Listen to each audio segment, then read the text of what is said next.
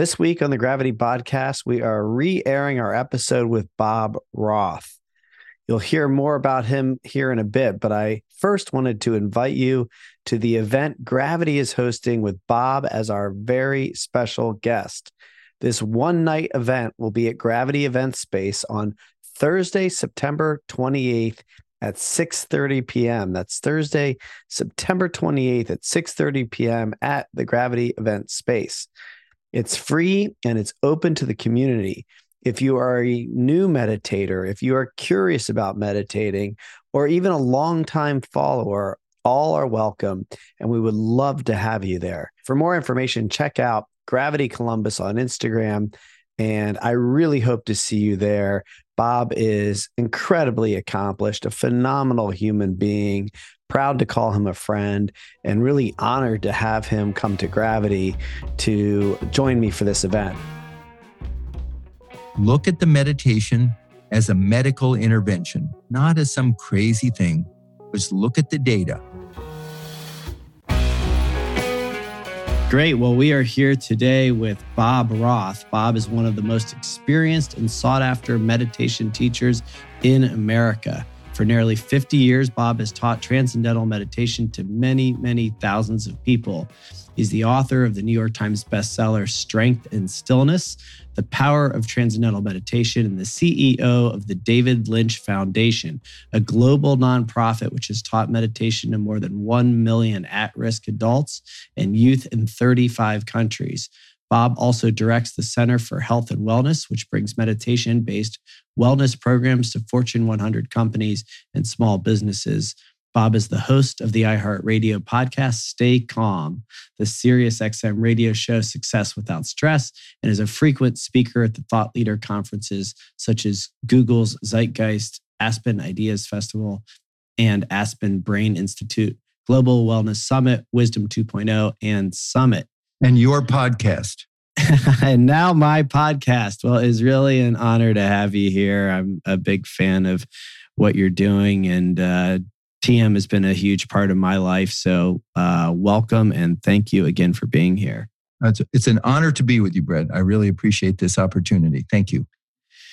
Yeah, good. So, Bob, you know, as we spoke a little bit before we got started here, we've really been trying to get our listeners to see the full life journey of successful people in the world from all walks of life. And um, your journey to where you are today, I know, is is been a, a, a full and beautiful journey. And I'd love for you maybe just to kind of start out by sharing a little bit about kind of your early childhood and kind of your family environment that that you grew up in. Well, thank you. I uh, was born in Washington D.C.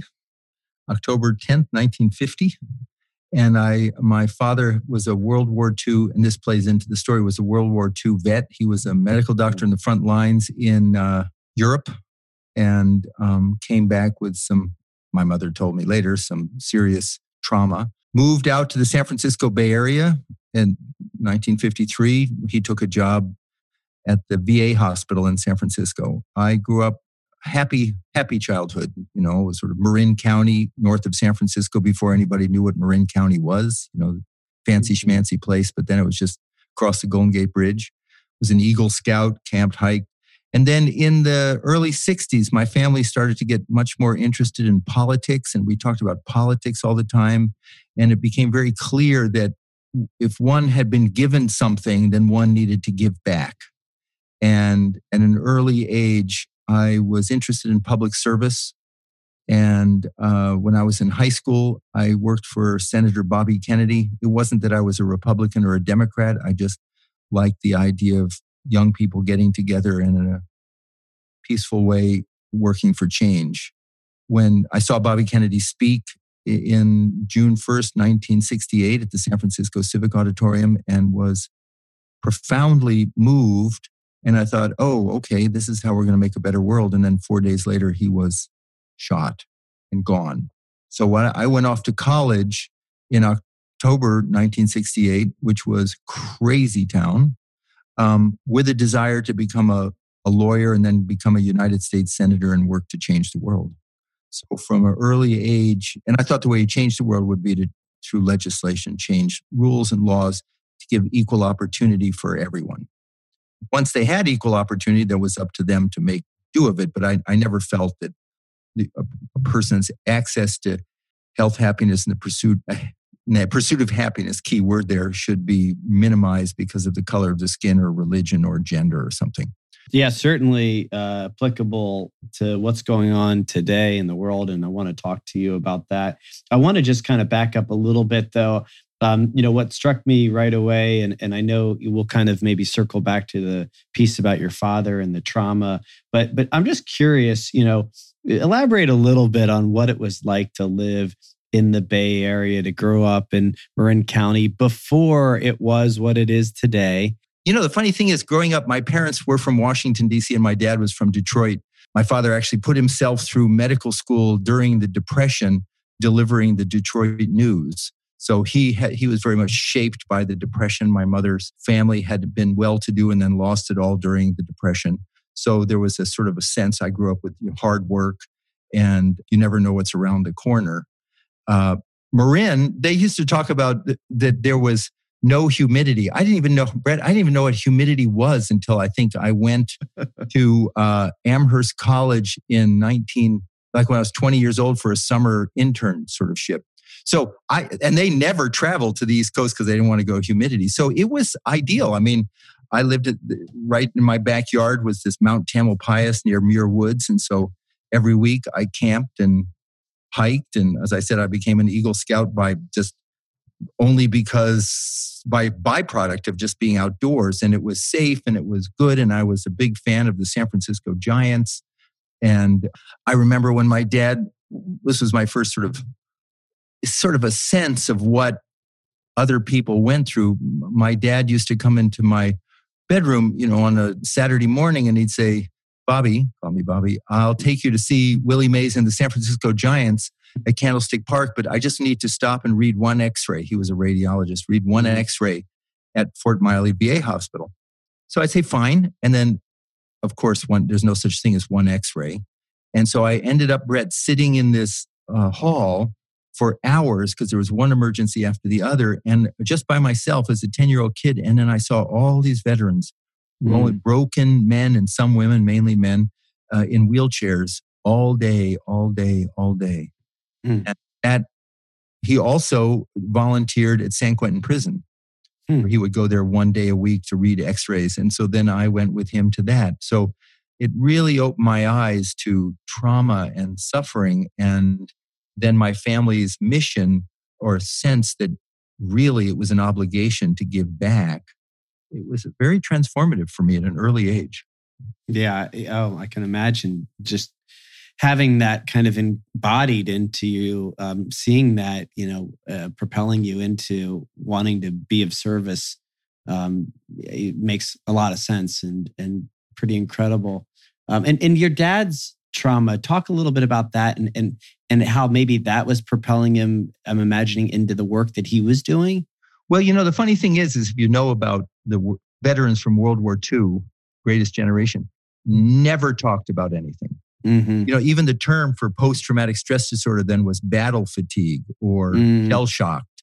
And I remember once as a kid going through some old boxes at the top of a shelf, and in the boxes were uh, maybe 10 medals that were from obviously from the war. And I showed it to him. He did not even want to see them. He had been mm-hmm. awarded many medals and he just, it was like blocked out. So because he was a retired captain and with honorable discharge because of his injury, we would spend time at the Presidio uh, Army Base or in San Francisco or else Hamilton Air Force Base, which was an Air Force in north of Marin County. So I grew up around veterans in the military, never said a word. I didn't even know that there were issues. Although he had a very severe physical war injury. He he had a bad injury and he had to have his hip fused.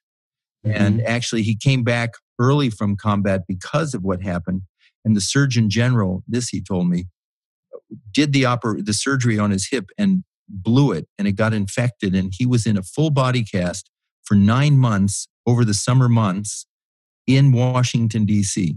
with no air wow. conditioning. I mean, wow. the suffering, And and uh, tell me a little bit about kind of then, you know, you you you have that experience as a child. You're growing up. You're seeing Willie Mays, which is a candlestick, which is pretty cool by itself. Sanctuary um, for ten year old kid. It was a shrine. It was a shrine. I mean, complete. I mean, no wonder you're such a San Francisco sports fan. But uh, you then go off to Berkeley. Tell me a little bit about what that was like, you know, being at, at Berkeley in, in the 60s. Mm. Interesting place yeah, to be at interesting for me, time. You know, it was it was again, it was this dis I was a fish out of water. I mean, I wasn't a druggie and I wasn't a hippie and I wasn't into violent. I I I just had this sort of almost this naivete of, well, let's just work together, let's get educated, let's and let's change the world. And so it was incredibly polarizing. And we know today the first year in college is tough enough as it is. But then you take that with rioting in the streets and army tanks parked outside my door because of the uh, riots over uh, the Vietnam War, and coming home from class one afternoon and hearing behind me this like clapping like steps, and I turn around and it's 30 police with their billy clubs raised chasing me mm. because I'm a student. There was such mm. polarization. And fortunately, I outran them, but it was, and tear gas. And so here's this kid. I, I sort of like feel sorry for the kid when I look back 50 years ago, trying to get an education, trying to figure out his way in the world, realizing early on there that politics, I didn't want to go into politics anymore. I realized that politics was never going to heal the soul of the nation. I thought my dad was a healer never going to heal the soul of the nation. It was too much div- division back then, terrible. Now it's getting like that everywhere. So that that was very tough. And and I remember working because my dad wanted to have a good work ethic, even though I was going to school full time and everything. So I worked at a Swenson's ice cream parlor. I don't know if you have Swenson's in Columbus, but a Swenson's ice we do, yeah. Swenson's yeah. ice cream parlor. And I remember there would be riots on Telegraph Avenue. And then when it was all done, like 15 minutes later, there'd be a line of police and some of the rioters standing outside waiting in line to get uh, ice cream before they went home. And I just thought there's something crazy here. And so, in figuring out what I wanted to do with my life, because I still wanted to do something, my mom was a school teacher. I thought, well, I don't want to be a teacher because I still want to, ch- and you can change the world one at a time, but I thought, well, I could write educational curriculum. And how about if I write educational curriculum, get a doctorate in that, and then equip children, particularly in the inner cities at that time I was interested in, with tools that they could use to help them navigate what I saw even back in 1968 an increasingly uh, stressful, traumatic, and, you know, imbalanced world. So mm-hmm. I, I shifted over to get an edu- a doctorate in educational curriculum. I thought, okay, instead of legislation that's going to change the world that way, how about if one child at a time? So that was that was sort of one of my major moves, and I thought, okay, this this felt better because I just I'm a I'm a person of I think politics is important, obviously, but my nature of my life is sort of uncompromisingly uncompromisable. You know, mm-hmm. I I'm very truthful and the idea of compromising integrity compromising truthful i could i couldn't do i know it has to be done but wasn't how i want to live my life mm-hmm. yeah and i'm just kind of you know hearing you say that you're like kind of very much intellectually looking at the the issues and and your interest and and how to tackle them and moving to areas where you think you can be most effective. Is that kind of like in hindsight, that's how it happened? Or were you always kind of, you know, more thinking about this from your your your head and your heart combined, I guess is what it, you know, kind of sounds like to me. Well, it's such an you know, it's like it's just such a the difference between nature and nurture, you know. So because mm-hmm. I have brothers and sisters who I have a older older sister and younger brothers who are also active, but not as sort of passionate as I am and I think it's just my own nature. I, my mom used to also work, volunteer work at this, they called it for physically handicapped kids, Marindale. So I would see kids in wheelchairs and really struggling with that. And then if you know Marin County, there's a a sort of a little enclave called Marin City, which was at the time the ghetto in Marin in Marin County. And it just, I don't know, my sort of sense of fairness and fair play, it just didn't seem right. And that was from an early age of somehow making things right. And I thought it was politics, and I thought it was education.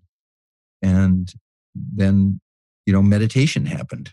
Yeah, let's let's talk about that. I remember you sharing a story at the event I was at in New York about kind of how meditation popped into your life. Uh, can you talk a little bit about that? Yeah, sure. Well, it's a, it's actually eh, it's a great questions. I mean, I speak about them, but I don't little bits, but I don't really get a chance to reflect on them in one whole like this.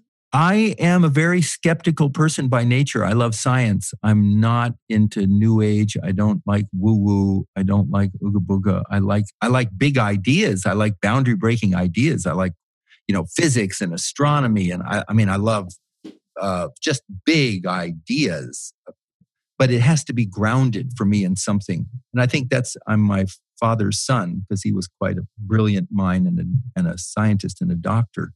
So I'm pretty, you know, back to, let's go back to 1968, 69. I'm pretty stressed my first year in college, disorienting, just not trying, just trying to get my bearings. I mean, in high school, I was the guy, you know, the most valuable this and all that sort of stuff, which didn't really mean that much, but I, at least I knew my path in high school. Oh, I'm going to be a U.S. senator, and I, I I had a column in my high school newspaper where I just sort of recounted all the things that were wrong with the world, classic 17 year old. And the title of the column was called The Gripes of Roth. So, and so That's was, yeah, just, you know, one column after another, who's doing wrong, who's doing wrong. But um, you have to publish that book at some point. I know someone told me a publisher said I could sell I could sell it sight unseen with just the title. And they said, just come up with 200 things that you don't like. And just, yeah. you know, but um, so I, I heard about meditation and there was a lot of crazy stuff going on. And uh, think about it, Berkeley at the time. And I'm like this one sort of normal guy. And I didn't want to get into a sect or a cult and a religion. And I was, I didn't want nothing. So I didn't know what to do. And then, as it often happens, there was one person who I was working with at Swenson's. He was he had a master's in landscape architecture. He was taking some time off, and he was Brett. He was like down to earth. He was like a normal guy, hmm. but a good good guy. You know, not like uptight. Good guy, open, interesting, and there was a calm about him. And I remember one time I came there at 10 o'clock at night because you get free ice cream. And I remember going back at 10 o'clock at night to get some ice cream.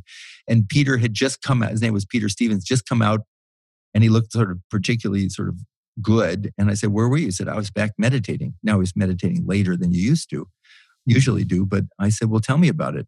And he said, Eh, I don't want to tell you, but you can go and find out about it at a, at a center. And I said, You know, I'm a really skeptical person. I don't believe in all that stuff. And he said, just go and hear the talk.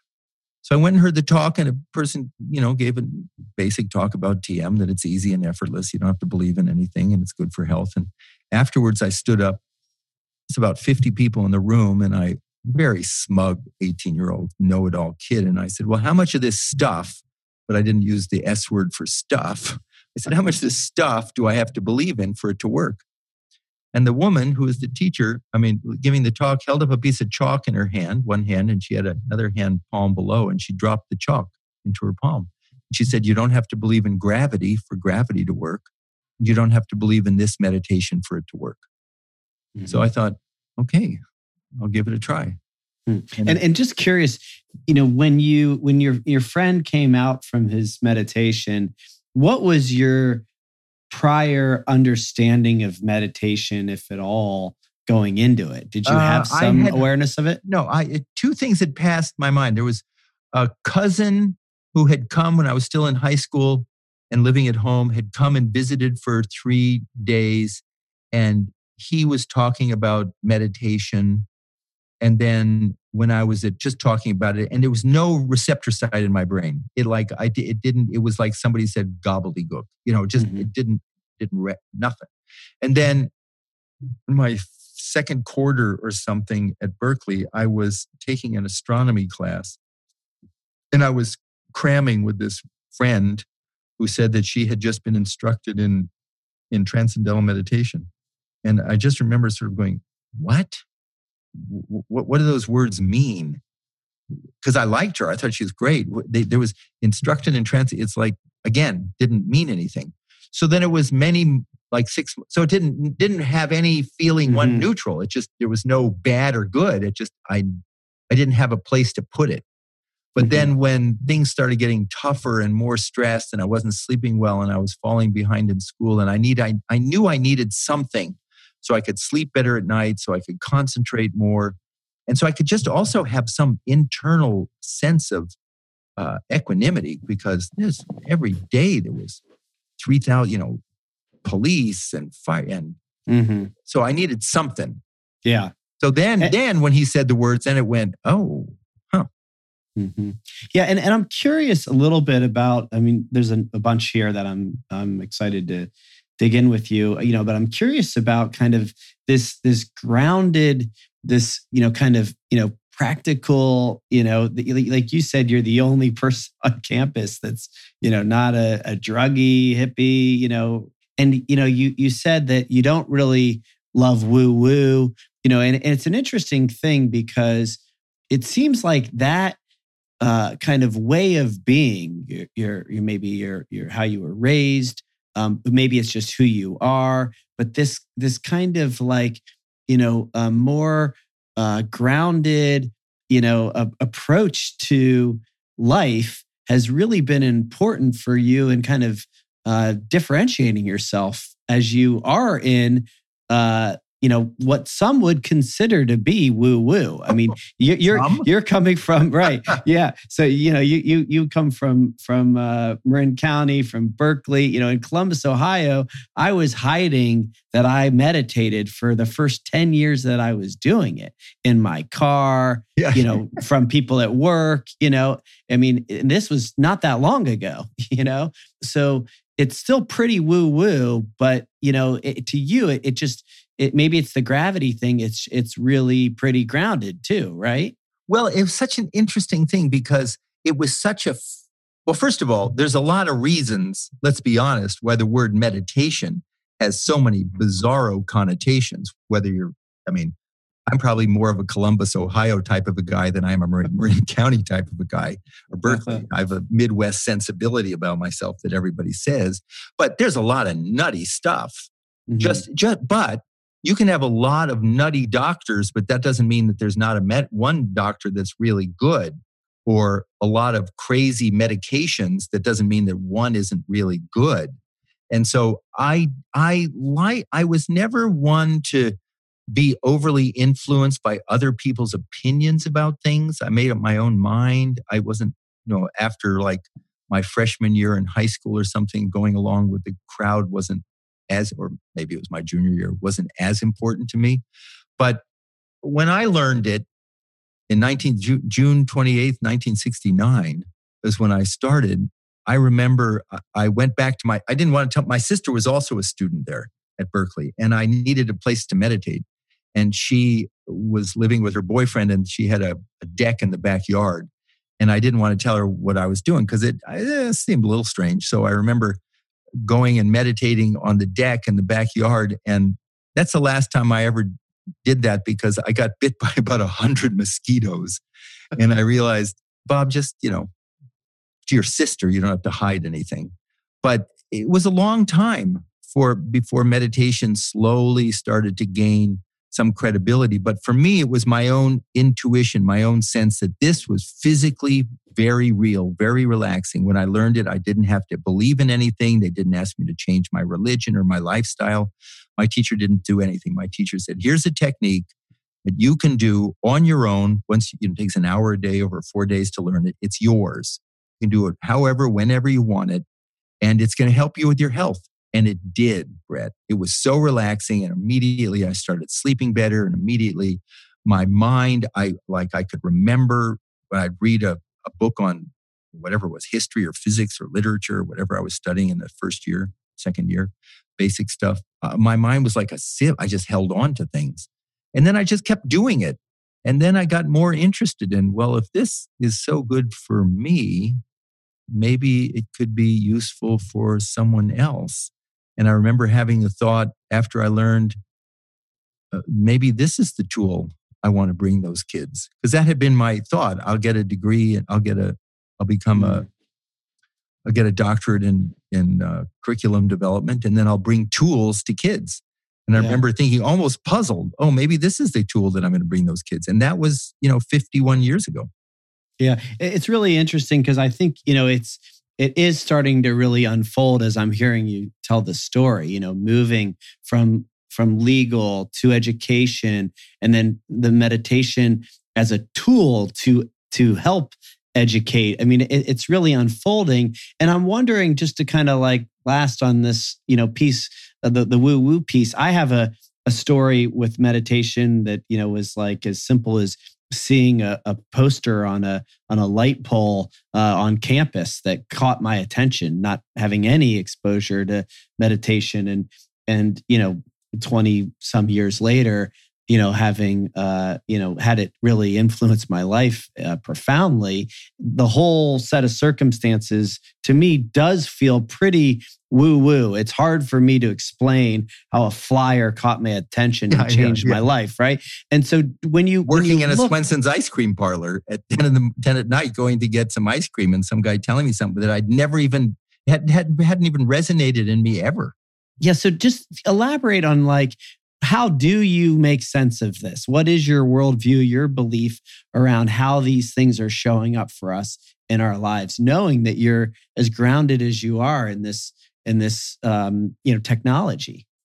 Well, you know, when you look back on your life, I think we all of us do. They're just sort of moments where you meet a person, or just you know, it's a sort of a serendipitousness of the whole thing. Oh, you say, "How'd you meet your wife?" Well, I was at a this and I was on a blind date and that didn't work. And then somebody came by and then introduced me and then bam. So when they say when the, when the, when, when the time is right, the doctor appears or the teacher appears or something when, when you're ready. And I guess I hadn't been ready the times before it crossed my path. But I don't know. What do you think? Tell me your your take on that. Well, How I mean, do you I, explain I, that? How do you explain? You know, I think it's it's it's um, probably more interesting to hear your thoughts than mine. But I don't think I'll, so. I'm uh, fascinated. Uh, I, since I, you, yeah, you're Columbus. You oh, wait a minute. No, Columbus, yeah. Ohio. You're a college student. 20 years ago, you're walking across. yeah. All right. You're, you listen to the audience. Would love to hear. Just answer this one question, and then we'll go. Back. Yeah. Yeah. No. I mean, I I believe that there's a divine intelligence that's um, beyond our understanding, and it's always working and total perfection. And you know it's um, nothing is really an, an, accident that things aren't um, lost or wasted. And you know they they show up and we're grabbing them as we're ready. And um, i think that's kind of what what you know I, explains my whole life that it's all been there for me to learn and and for my benefit.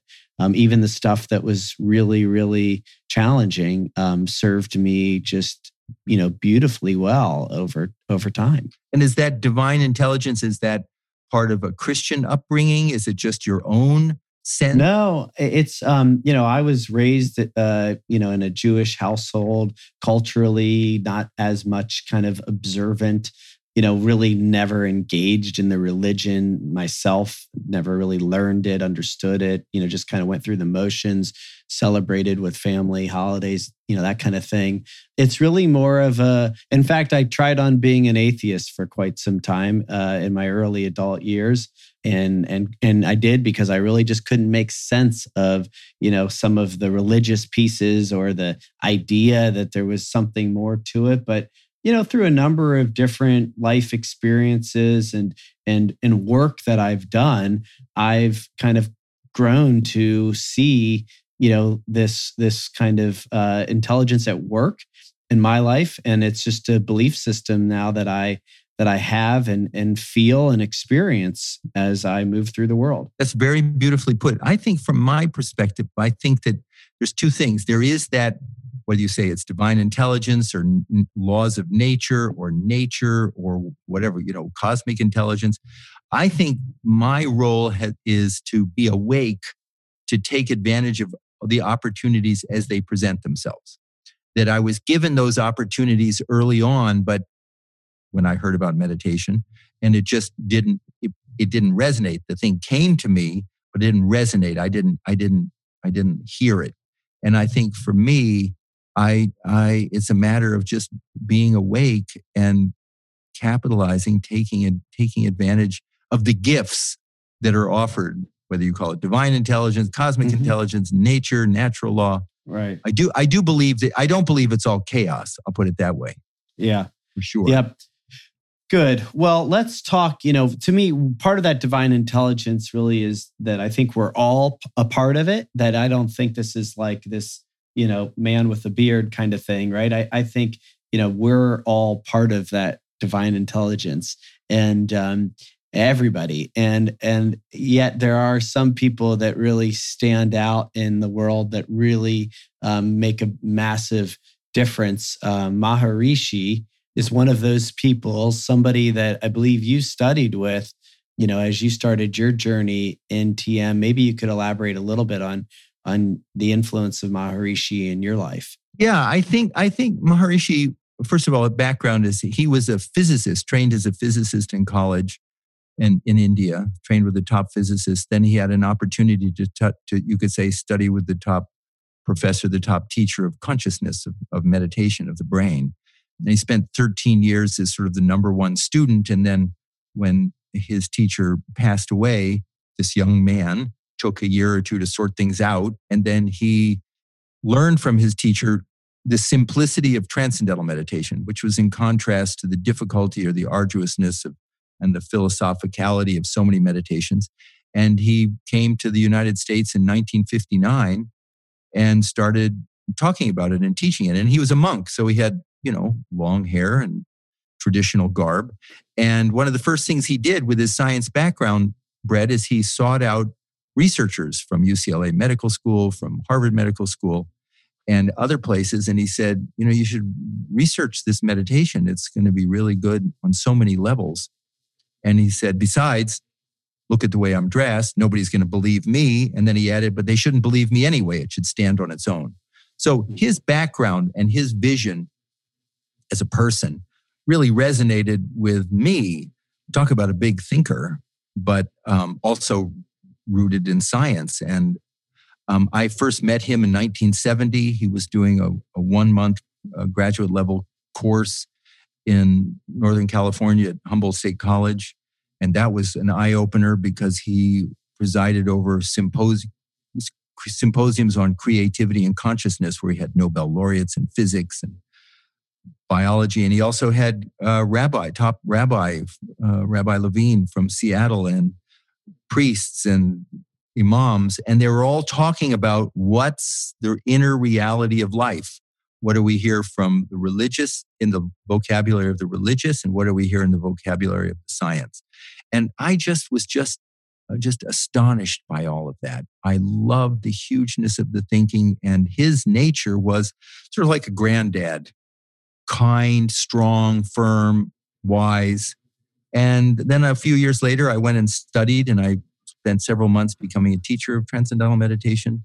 And then I was in 1972 and I went back to the San Francisco Bay Area for many years and taught. And then periodically over the years, I'd have an opportunity to be around him for courses and, and uh, see his interaction with these very wise and brilliant people to such an extent now, it's interesting you bring up this question because I've been asked by a, I wrote this one book on TM called Strength in Stillness, which did really well. And now the mm-hmm. publisher has asked me to write a biography or about Maharishi because nobody knows who he is.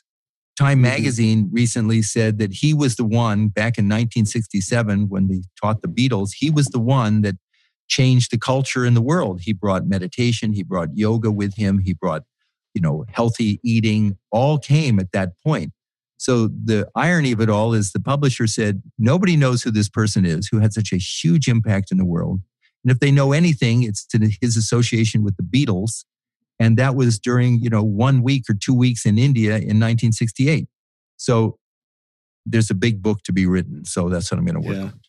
Yeah. And, and, I'm curious, you know, kind of knowing the Maharishi uh, Beatles and other kind of important figures you mentioned. You yourself have really been the celebrity teacher or the kind of you know influencer teacher. Uh, Tom Hanks, Oprah Winfrey, you know Katy Perry, Russell Brand. The list goes on. You know how how has that been important beyond just kind of the you know the celebrity part of it? How is working with those individuals or others that are really of influence? I know you're, you know, teaching to Fortune 100 companies. You know, tell me a little bit about kind of the methodology and working with that group of people. First of all, it all happened. I never sought it out. I, I remember telling someone back in, you know, 20 years ago, I, I made the point that I had, other than Willie Mays, who I met getting a baseball signed for my mother in 1984, when I went to a books, I mean, a si- baseball signing thing, I'd never met any famous person and I never really had any desire to do it except Willie Mays.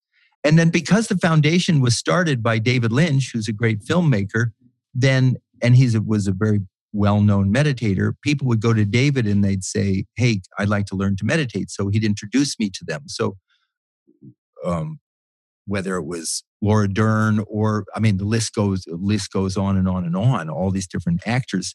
So I would teach them and then on that level of society they all it's sort of like if you become the cardiologist to the stars or you become the you know the pilates teacher to the so I was sort of became the meditation guy. Mm-hmm. and because they don't know where to look. And two points on that. The first point is I was very fortunate because the people who decided they wanted to learn to meditate were generally really good people.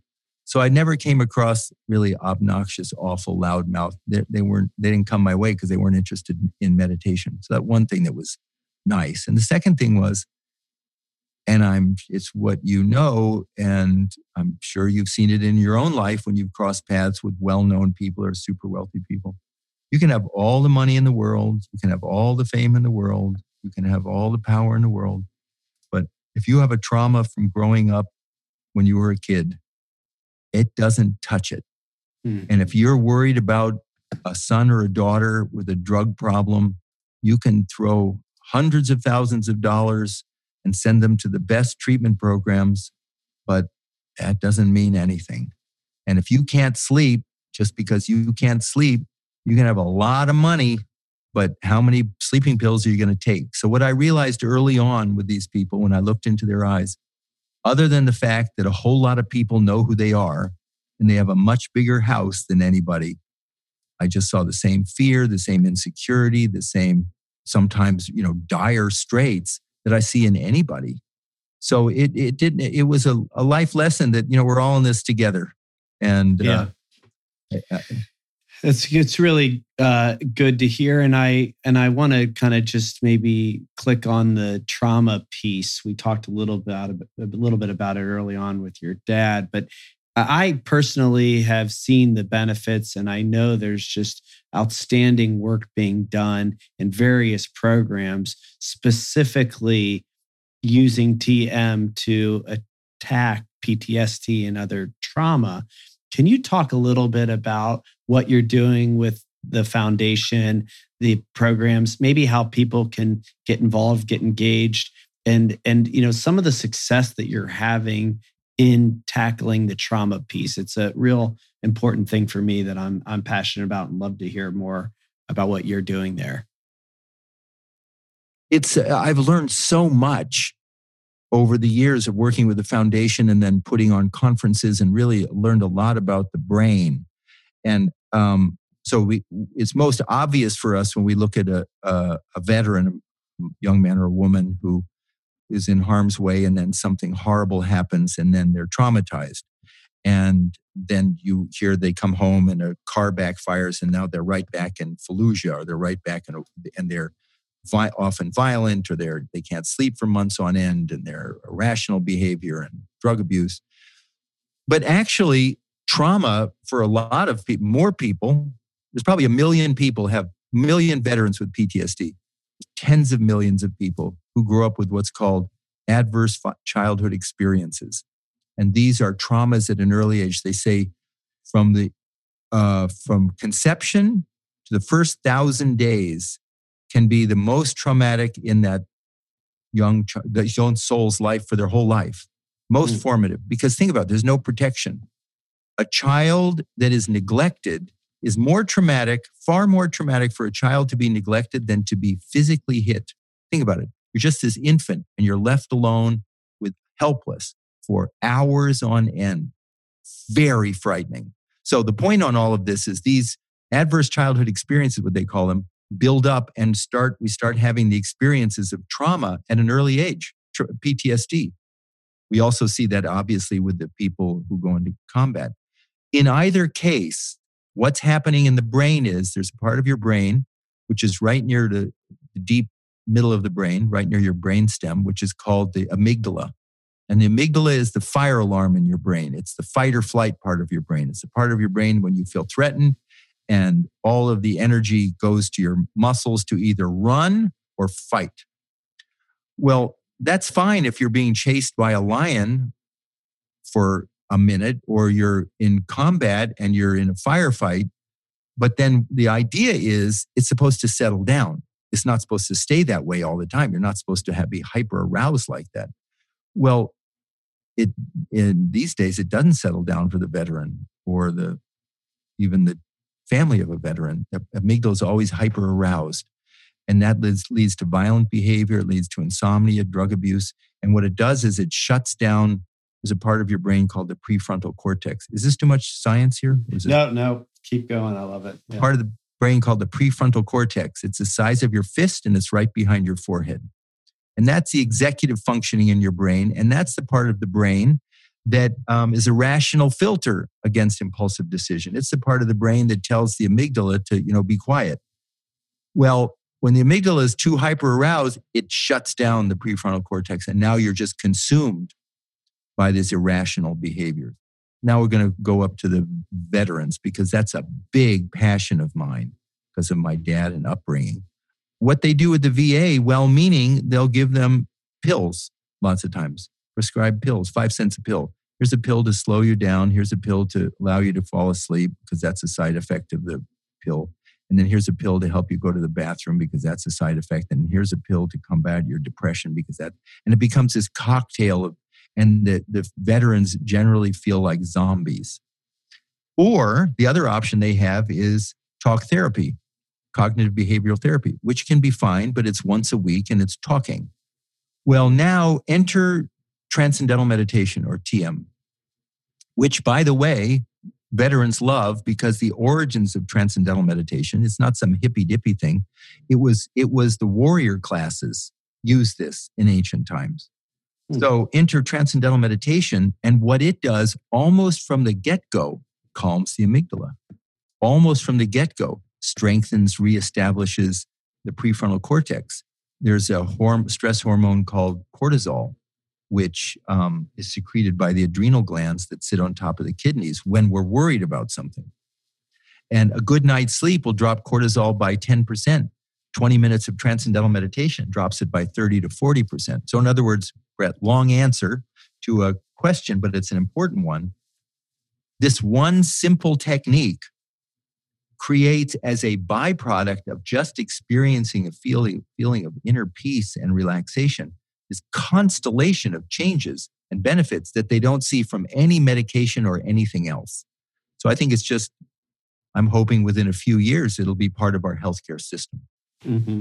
Yeah, and I, I wondered, you know, and maybe this kind of will bring us to current events, but I'm I'm curious, you know, how you see TM's role in being able to tackle trauma at the pace that trauma continues to be built into our our society. I mean, if the first thousand days are are critical, as you say, and I agree with you, you know, how do we get on top of this issue? It, it seems to be at times, you know, overwhelming and that, you know, we can't necessarily uh, get at it fast enough. And, and maybe, you know, you want to speak to some of the stuff that you're doing, circling back to education um, and I'm imagining that you know might be a, an important role in in getting on top of. This. Well, you know, in medicine, there's uh, intensive care, and then there's preventive. and so, TM can be used in both. It can be used as intensive care, So someone comes back from combat, or now we're doing a lot of work on the with the frontline doctors and nurses and therapists and janitorial staff that are on the front lines in these COVID hospital, you know, COVID hospitals who are suffering from PTSD. So we offer it to them and it has a wonderful calming effect. But really, if you want prevention, really it has to start at a young age. And it's really, you know, people say these days, well, I'm not so sure, you know, does meditation belong in schools? And they, you know, they're hesitant to ask, to act. And then what are you going to do? And they don't do anything. Brett, we are, and I'm not being an alarmist here, in danger of losing an entire generation to stress. The number two cause of death in America among teenagers is suicide. The number of kids who take their own lives, who die because of opioid addiction, 18 kids a day. That's more than who was shot at that, at that horrible shooting at that school in Florida. One shooting, 17. So, what we're doing with the David Lynch Foundation is we're working with school districts, with you know educational, with psychologists, counselors, um, government people to sort of again, I go back to this point: look at the meditation as a medical intervention, not as some crazy thing. Just look at the data as a medical intervention that can be incorporated into educational settings, into military, into healthcare settings. You know, I work with professional athletes anywhere, homeless, as just another tool, but an important tool in our toolbox to deal with this trauma. And yeah. Res- yeah. No, I, I, think it's it's so. I'm getting going here. Sorry, I'm getting a little. That's okay. No, it's it's just that it's so. I, I could get going with you. It's so simple. That's the thing that I think people um, it's the brilliance of it. And it's it's also you know it's the brilliance of it for so many reasons but the the simplicity of learning the simplicity of the practice it's such an easy thing for people to do. Most people a lot of people i know they say ah meditation it's hard it's not for me i can't sit still. But but the technique is so simple and the benefits are so profound. If you could just kind of make it a part of the curriculum, you know, from an early age, the life curriculum, the school curriculum, I, I think, you know, it really could make a, a math, and it is. I mean, it's making a difference already. But uh, I know we're, we're a little tight on time, and I want to uh, switch gears because I want to make sure we talk about current events. You know, you you've seen rioting throughout your life and and generations and decades, and you you you mentioned early on that you've um, had a passion for for making sure that that everyone was educated and that there wasn't bias towards anyone you know in, in any area in, in, the world and in your life. Uh, talk a little bit about what's going on today you know as we see protests around the world rioting um, you know coming on the uh, still in the in the heels of a pandemic. Talk about this time in the world and and how you're seeing it and and what you're doing and, and how you see it compared to prior similar situations. By the way, you're a really good. Are you sure you're not a professional interviewer? You're really good. I'm a rookie. I'm just getting new to this. No, no, you're really good. You have a good voice for it. Somebody one time said, "Bob, I have a great, I have a great face for radio." That's um, yeah, Howard Stern, who's another TM guy, yeah, always says that. Yeah, yeah, yeah. yeah. yeah. So, um, the thing that's happening is the PTSD that we're seeing in the lives of individuals, which is that inability to sleep, that irrational, sometimes violent behavior, that inability to have a sustained a conversation, ability to, to see another person's point of view, anxiety, depression, substance use disorder, a whole co- complexity of, of disorders, that we're now starting to see in society as a whole, where the public health of America, public health of our cities. We're sort of caught in the midst of that. There's research that shows that if a child grows up in a war zone or in poverty or in high crime areas, fear that the prefrontal cortex doesn't develop. Now that child may never see may never see any violent act, but just being in the environment, the atmosphere, the climate of trauma and stress that child begins to behave that way. It's called complex PTSD and also contagion stress, where it we just absorb it. They did a, a, a study that showed a mother and a father could be fighting, and you could ask the mother and father if they were fighting, and they might deny it. And they could check the cortisol of the child who was in the other room. And during that fighting, the cortisol spiked in the child. Mm. So it's contagious. So, what we're looking at is, I think, like you can't make talk sense to someone when they're out of control, angry, in a rage. You sort of have to let them settle down. I just go back to the work of the David Lynch Foundation. I really believe that what's missing is this tool in the toolbox. When we talk about becoming a healthy individual, we think of things from the neck down, eating properly or exercising properly, but we leave out the brain, we leave out the mind. And you could look at TM as a non religious, no full philosophy of just allowing the whole brain to come online. So while there's so many things, Brett, that needs to happen, right now the focus of the David Lynch Foundation is to is to raise the funds because we're a nonprofit. We raise the funds to do these large scale phase three clinical trials that will meet the requirements so that this technique can be offered as part of Medicare, so that it can be offered as part of your health insurance provider, so that it can be offered as part of an, an employee assistance program. The need is there.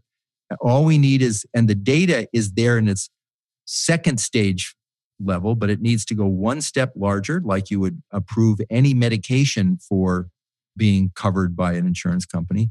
And then, and then suddenly it's available to everybody. And then suddenly you're going to start seeing uh, changes because real significant changes in behavior, people's behavior patterns. There's more to it if we had more time. There's research that shows when large numbers of people do meditate that it has a collective effect. That mm-hmm. a large number of people, 1% of a population in a city meditating, then the brain waves and the, the, the heart disease and the high blood pressure of the people who aren't meditating goes down. And again, that's not some booga booga woo woo stuff. It's just we influence our environment, good, bad, or right. otherwise. Yeah. Yeah, great. And I know we're uh, almost out of time. I want to just give you an opportunity to share any kind of final thoughts or direct people to how they can get involved in and and get enrolled in in what your work and in the foundation. But before you do that, I've got to know. Just give me a minute on is David Lynch is like cool and amazing as I've always admired him to be. Like, tell me what what it's like to have the opportunity to work with David Lynch. He's one of the finest human beings I've ever met. He's a man of, uh, uh, I mean, creativity beyond anything. People think he's going to be this dark, brooding, foreboding person. He's not. He's he's great. He's fun. He's creative. I mean, he's obviously thinks on his own. But the thing that's great about him is he's the most fearless person I've ever met. Like I'll be watching a scary movie with him, you know, really something, and I find myself looking away. And he, it's not that he's in, enchanted by it; it's life, and there's no part of life that's discomforting for him you know the the the little mouse grows up according to laws of nature and then dies and then decays according to laws of nature. It's all laws of nature. For david there's no side of nature of life that he has to avoid. Very powerful in his own way like that.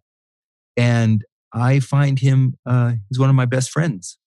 Amazing. and yeah he's he's great and yeah. creative beyond belief Oh, I think he's just one of the the greatest. Um, Next time we're both in LA, I'll I'll bring you to meet him. Oh, I would love that. I would love that. Well, I really, really appreciate you taking the time. It's an honor to have you here. Um, any final thoughts you want to share with the audience? First, first of all, if you think, "Oh, I've tried meditation and I can't do it," I can't do it. Well, there's lots of different types of meditation. So don't assume that you tried one and it didn't work transcendental meditation is in which we've been talking about is incredibly simple and natural and effortless and anyone can do it and if you feel like you could use do with some more energy and sleeping better and be a little bit more resilient and handle the crazy stuff that's coming our way look into it It's not a luxury anymore. I think it's an essential tool in the toolbox to survive and thrive. So yeah. I would just say do your research and and and look into it. Yeah, and I'm just going to add to that that um, I'm also happy to be a resource, and we're very fortunate to have uh, Carrie Davis and Matthew and and um, TM Center here now in Columbus at Gravity, uh, where where um, they're doing teachings and and introductions, and there's a, a great opportunity for people uh, here locally and in the region to access um, some some wonderful people and learn more. So yeah, Columbus uh, should know. You should know you have some of the best TM teachers in the country. No exaggeration. You're very fortunate. Yeah, we are. We are indeed. Well, thanks again, Bob. I really appreciate your time, and uh, it's been wonderful to hear your journey. Well, I really have enjoyed this and thank you for the questions. And that's probably the most time I've spent talking about myself in a very long time. So you're a good interviewer. I felt comfortable doing it. So thank you very much. Wonderful. Thank you for listening to the Gravity Podcast. Please subscribe to the show at Apple Podcasts, Spotify, or wherever you listen to podcasts. To learn more about the entire Gravity Project, please go to gravityproject.com. Please check out the podcast on Instagram at the Gravity Podcast. Music heard of the show is provided courtesy of Kyle Lamoro and Oliver Oak.